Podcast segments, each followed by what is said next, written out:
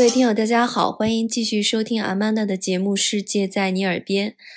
我们今天继续来聊土耳其之旅。离开了伊斯坦布尔，我们的下一站就是前往卡帕多奇亚高原的格雷姆小镇。毋庸置疑，所有人去格雷姆就是乘坐热气球。我记得出发前跟一个闺蜜聊天，她有点担心哈，她劝我说：“你就在下面看一看就好了，有什么不一样呢？飞上去可能还是有风险的。”他的理由就是前两年在卡帕多奇亚的确出现过热气球的事故，当时有中国的游客受伤。那因为他家里有人是在大使馆，当时就亲自去处理过这个事情。不过在那次事故之后，土耳其政府对于卡帕多奇亚的热气球飞行也加强了管理。总的来说，我觉得还是非常安全的。而且我想告诉大家，体验真的不一样。当你在下面仰望满天的。热气球的时候，你确实感觉很浪漫、很壮观，但你还是一种仰视的感觉。而你真的乘坐上热气球，你有一种在飞翔的感觉。我记得我乘坐的那一个框里面，背后就有一对情侣，在阳光洒满天空、满天都是热气球的背景中，甜蜜的打 kiss。我当时确实觉得，浪漫的土耳其这个歌词与这个场景确实匹配上了。那我和我的好朋友两个女孩呢，也会拍一些创意型的照片啦。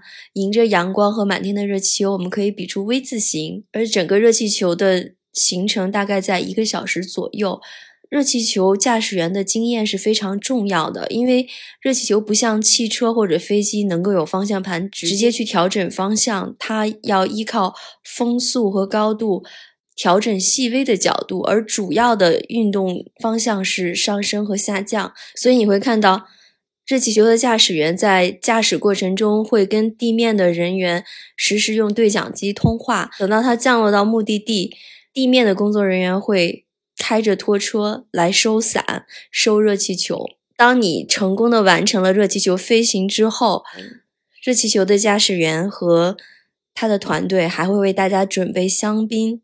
证书和勋章，我觉得确实是一次独特的体验。那么，在卡帕多奇亚，除了热气球之外，还有什么可以值得体验的呢？首先说，卡帕多奇亚高原，它的地貌非常奇特，有一种独特的叫斑点岩，这种斑点岩造成了卡帕多奇亚各种奇形怪状的山岩，因此卡帕多奇亚的地貌也曾经被称为是最像月球表面的地貌。那这种地貌有两个地方大家可以去打卡。第一个是在格雷姆小村的周围有很多个当年的地下城，据说这是在拜占庭的早期，很多基督徒为了逃避罗马帝国的压迫迫害而逃亡到这里，躲进了就像躲进了山洞的白毛女一样。地下城可大可小，呃，其中有两个是非常大的，据说。上下大概有八层之多，目前开发出来的只有四层。那我们进去的时候，必须要依据红色和蓝色的箭头上下，才能够顺利的走进去，并且走出来。虽然现在看到的洞穴大同小异哈，但是根据一些指示和留下来的器皿，我们可以知道，当时这里的人类生活是非常丰富的。他们有完整的。做礼拜的教堂，有酿酒的地方，有大家一起呃庆祝聚餐的地方，而大家弯着腰走的阡陌的这些小道，其实就是当年地下城里面的道路。我不知道当时的人摄入的盐是不是够啊？不知道他们有多久才会重返地面？是不是每个人都会像白毛女一样白了头发？这是当地值得一去的地方。那还有一个一定一定要打卡、不可错过的地方，就是格雷姆的露天博物馆。为什么要叫露天博物馆呢？就是因为岩洞里其实是当年的修士们留下了很多很多精美的壁画，其中最主要的一个叫做。黑暗教堂为什么叫黑暗教堂？据说当年的时候，这里一扇窗都没有，修士们其实是在黑暗中探索着作画。那也正因为当时没有阳光，没有光源透射进去，所以墙上的壁画保持的色彩非常艳丽，非常完好。这个地方，呃，需要单独再买一次票，但我觉得非常非常值得去仰望里面的穹壁。基本是一部完整的图说圣经。包括大家曾经耳熟能详的，比如说耶稣的诞生、最后的晚餐，但是这种绘画的体验完全不一样，跟我们日常在欧洲的大教堂看到那种浓墨重彩的油画不像，而是在线条表现上会让你感觉跟敦煌的壁画有一点点相似之处啊，就是人相对比较苗条，绘画的色彩非常清秀。当然了，他画的主题都是西方圣经的故事，而且非常好的一点，这里也有中文的讲解。我和我的朋友在这里大概花了大概两个多小时吧，以至于酒店的人让司机来接我的时候，跟我微信我都忘了回复他。那我还要讲一个在格雷姆碰到很有意思的人，就是我住的洞穴酒店的老板。也同样是因为卡帕多奇亚的地形，所以来到格雷姆小镇，大部分人会选择当地有特色的叫洞穴酒店去居住。那在 Booking 上面最受欢迎的洞穴酒店已经客满了。为什么？主要是因为它有一个露台，所以大家看到很多网红的热气球背景的照片都是在这个露台上拍照的。那我选的这个 Charming 酒店呢，虽然没有露台。但是评分很高，酒店老板基本是叫有求必应型。我在 Booking 酒店上刚刚订完，我的微信就有人加我好友，我一看就是这个酒店的老板，他的微信名字叫男神，中文名字，我不知道是哪一个。中国游客给他起的名字，但很明显，他应该接待过不少的中国游客了，而且他已经非常意识到该怎么去做中国客人，他会主动的用微信跟大家沟通。我看到他微信上除了介绍自己的酒店卡帕多奇亚的景色，他还会有一个说：“我想吃。”凤梨酥，最近谁可以给我带来一盒？非常可爱啊！当天到了酒店的时候，我就在微信上跟他说我要到了。在前台的时候，我看到有一个男士坐在那个地方，我开始以为是他，但虽然很礼貌，却感觉好像没有刚跟我微信交流过。最后确认才知道，那天在酒店接待我们的是他的弟弟，长得非常像啊，不过弟弟是留着大胡子，然后有一点小肚子。我就说你们两个看起来像双胞胎啊！啊，弟弟稍微还有一点不高兴，他说：“呃，我哥哥比我大四岁呢，意思就是他比我老很多。但弟弟因为留胡子嘛，显得反倒年纪大一点。呃，我记得有人说过，留胡子的人会是比较内向和羞涩的人，愿意把自己藏起来。的确也是，弟弟性格上更内向一点，而哥哥这个男神。”呃，更有决断力啊！有一次，他就跟我聊天说：“呃，我想成为在土耳其的马云。他来过中国，他非常欣赏的就是马云。这里虽然说是一个洞穴酒店，但它更像一个家庭经营的民宿啊。呃，男生就跟我说，他的妈妈、呃大姨什么都在后面帮忙，一起经营这个家庭酒店。”嗯，你需要什么？只要跟他讲，他总会想办法满足你。在小镇的一边有一个山坡是观景台，可以去观看热气球。但是因为出去太早了，回来的时候我感觉有一点着凉了。这时候我一块儿的小伙伴是一个精油小达人，他带了各种各样的精油。他说：“我们现在要用上中国最传统、最好、最见效的方法，就是拿我的生姜精油加上热水给你泡脚。”但是没有塑料盆，这个时候我又开始跟男神解释这个问题，立马就找到了塑料盆，说这个可不可以？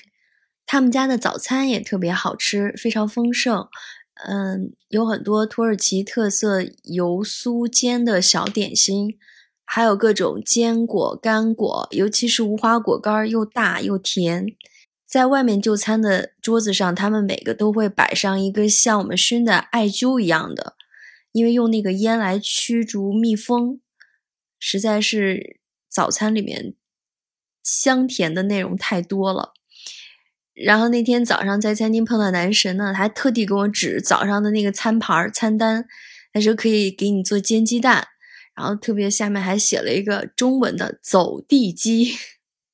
当时我都误会了，我还想，哎，不需要不需要，早上要这么丰富的拿走地鸡给我做一道主菜吗？后来才明白，他解释说想证明他们用的这个鸡蛋是走地鸡，就是也是散养鸡下的蛋。嗯，他肯定也是之前精心问过中国的客人，特地把走地鸡的中文写在上面。然后那天早上他从外面回来，也是穿了一身嗯制服。我说：“哎，你怎么去做什么了？”他说：“我去工作呀。”呃，我也是热气球驾驶员。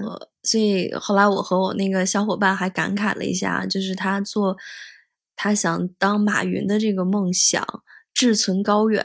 虽然说在格雷姆只是一个旅游小镇，但是就是这样一个叫自己男神的土耳其民宿老板吧，他和他弟弟感觉差不多三十多岁的样子啊，嗯，非常有这种服务意识，也非常有自己的这个商业头脑。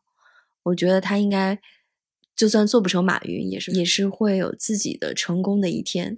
在乘坐完热气球的当天，我们还有一个安排，就是坐老爷车拍照，这也是值得推荐的一个活动。大概有几种选择，首先你可以早上很早的起来，老爷车拍照会开着老爷车带你去追热气球，拍最好的有热气球的背景的照片。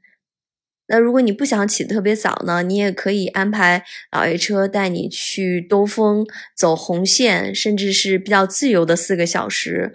我们当时选的就是四个小时自由拍照时间。一开始还担心时间不够，但后来发现其实周边的景点大同小异，因为它基本上还是以它特殊的地貌为背景。那当地的温差非常大，虽然早上的时候可能冷到你容易感冒，但到了白天日照阳光是非常强的。尤其我们去的时候是八月底，所以拍完一个场景之后，我们就热的不行了。这时候因为司机英语并不是很好嘛，又打电话给男生，男生就给他建议说，让带我们开车去一个有阴凉有水的小周边小镇。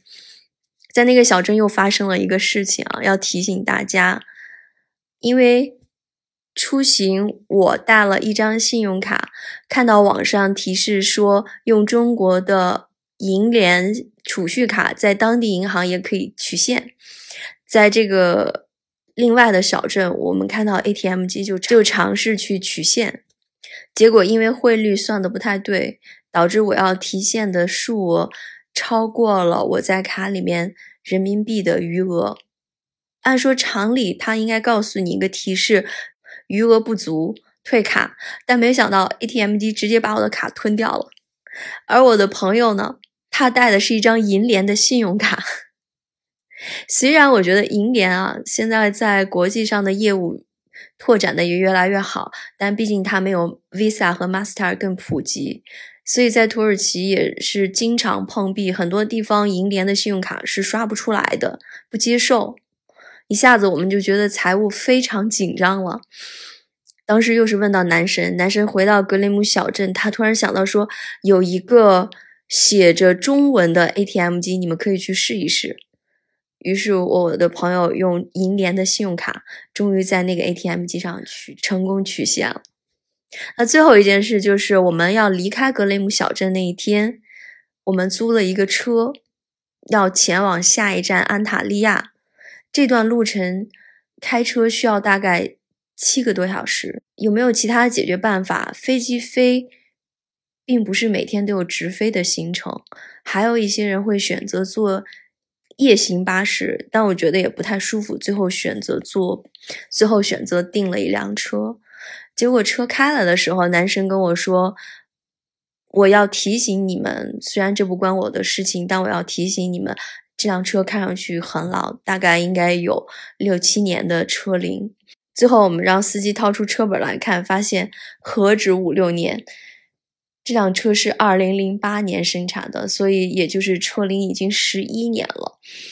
在长达七个小时的路程上，而且有山路的情况下，我非常担忧这个车辆的安全，所以当时也是跟预定的旅行社发生了一些不愉快，不停的沟通取消。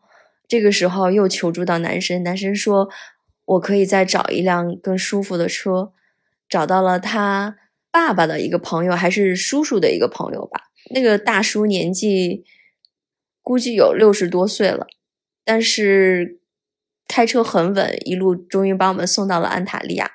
离开了卡帕多奇亚的下一站安塔利亚，在土耳其的南部，属于一个典型的海滨度假城市。我们居住的一个酒店名字就叫水上乐园酒店，有休闲区、康体娱乐区、海滩、游泳池。通体的设计是纯白色的，里面打上红色的光，非常现代。那除了常规的海滩度假不多说，在这个地方我们还去了安塔利亚博物馆。要知道，已经接近了土耳其的南部，隔海其实跟希腊是遥遥相望了。希腊和土耳其这两个国家在历史上有着纠缠不清的联系。今天你侵入了我，明天我融合了你，所以在安塔利亚的博物馆，你可以看到大量出土的。希腊时期、罗马时期文物雕塑，其中我最喜欢的是一组四个神仙打架的雕塑啊！这里这里可以给大家穿插一个古希腊神话吧，就是这一组四个雕像分别是谁呢？雅典娜、宙斯、阿波罗和森林之神马西亚斯。这里要讲述的古希腊故事是这样的。传说阿波罗会弹奏有理竖琴，当时被誉为最多才多艺的神仙。而森林之神马西亚斯有一天在溪水里捡到了一只长笛，据说长笛是雅典娜制造的。那马西亚斯学会了吹奏长笛，他就想和阿波罗 PK 一下。这时候就请来了宙斯和雅典娜进行裁判。一开始不分伯仲，两位神仙演奏的都惟妙惟肖。这个时候，阿波罗就说：“我的竖琴是可以倒过来演奏的，那你的长笛可以吗？”马西亚斯的长笛当然不可以，于是马西亚斯就输了。那这场神仙音乐 PK 的结果还是非常残酷的，因为我们知道，因为我们知道，在古希腊的传说中，神仙非常易怒，输了的马西亚斯。我忘了，好像是被处死了，还是被割去了身体的某部分。那这组雕像表现的场景、雕塑的神情都非常惟妙惟肖。这个博物馆非常值得一去。从安塔利亚到棉花堡开车大概需要三个小时左右。这里要提醒大家一个拍摄的攻略啊，尽量在早上稍早的时候去拍照，否则因为整个棉花堡。全是白色的岩石，在正午或下午阳光太强的时候，反反光非常厉害，拍出来的照片可能效果并不是最好的。还有一点就是做好脚底按摩的准备，因为它的岩石并不是非常光滑平整的，而大家也不能穿鞋去攀爬棉花堡，因为是对它这种特殊岩石的保护。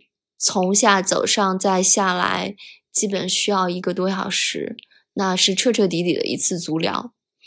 爬到棉花堡的顶上，我们可以去参观的是古希腊时期的一个遗迹，有一个剧院的有剧院的遗迹和当年这里保留的温泉。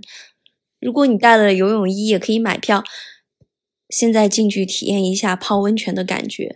所以我们当时总结，古罗马的人、古希腊的人只有两项人生大事，就是看戏、泡澡。而我们当天去的时候，还遇到了一场还是数月不遇的一场大雨。在当地据说平时很少下雨的，结果那天在傍晚的时候，突然天降瓢泼大雨，雷声轰鸣。你想想，我们走在半山腰的时候。这种地形，你又不可能快速的奔跑下山。好在我们当时已经快走到山底的入口，在棉花堡入口的售票处躲了一会儿雨。后面一些更在山顶上的人可想而知，就是一边踩着脚下比较崎岖的岩石，一面头浇大雨，场景比较尴尬。下来基本上男生很多就把衬衫都脱掉了。至于拍照的创意，我建议大家去之前也多参考一下那些网红照片吧。毕竟，能真正拍出软软的棉花的感觉，或者是在云朵的感觉，还是需要一定的构想的啊。那聊了我们这几个目的地之后呢？我们下期接着再聊土耳其的一些感受，是我遇到的土耳其一些有意思的人，还有土耳其的美食，还有就是聊伊斯坦布尔一个承载了无数历史名人故事的酒店佩拉宫。我们下期节目再见。